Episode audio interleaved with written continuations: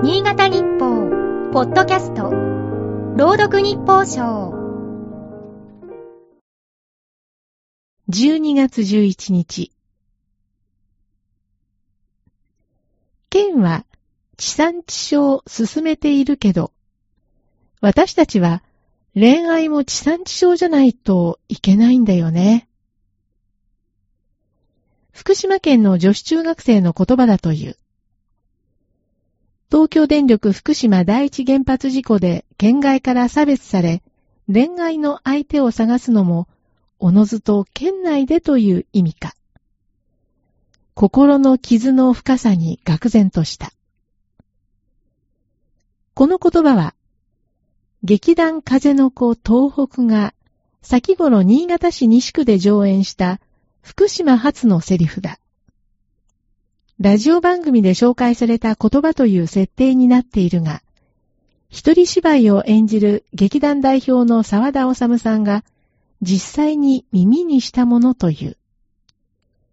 劇中に出てくる被害の逸話はすべて現実に起きたことだ。劇団自体も事故の被害者と言える。主に児童向け演劇を作ってきたが、子供たちの避難で公演が減った。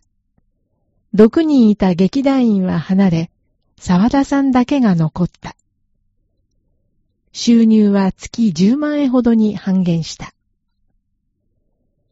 苦境の中で、福島の現状を知ってもらいたいと考え出したのが、事実に基づく芝居だった。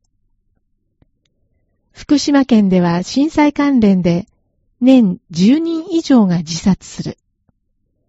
被爆後遺症や甲状腺がん罹患に不安を抱く子供も少なくない。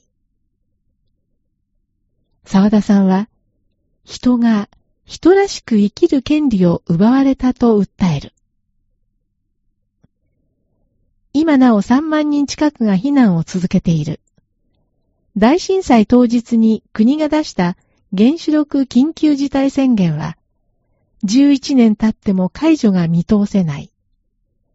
こうした現実を告発してきた福島発の上演は、新潟で106回目となった。福島では原子力災害が進行中だ。原発の運転延長や新設に前のめりな岸田政権は、どこか遠い国の政府なのだろうか。今日の日報賞は、FM ピッからの船崎幸子が朗読しました。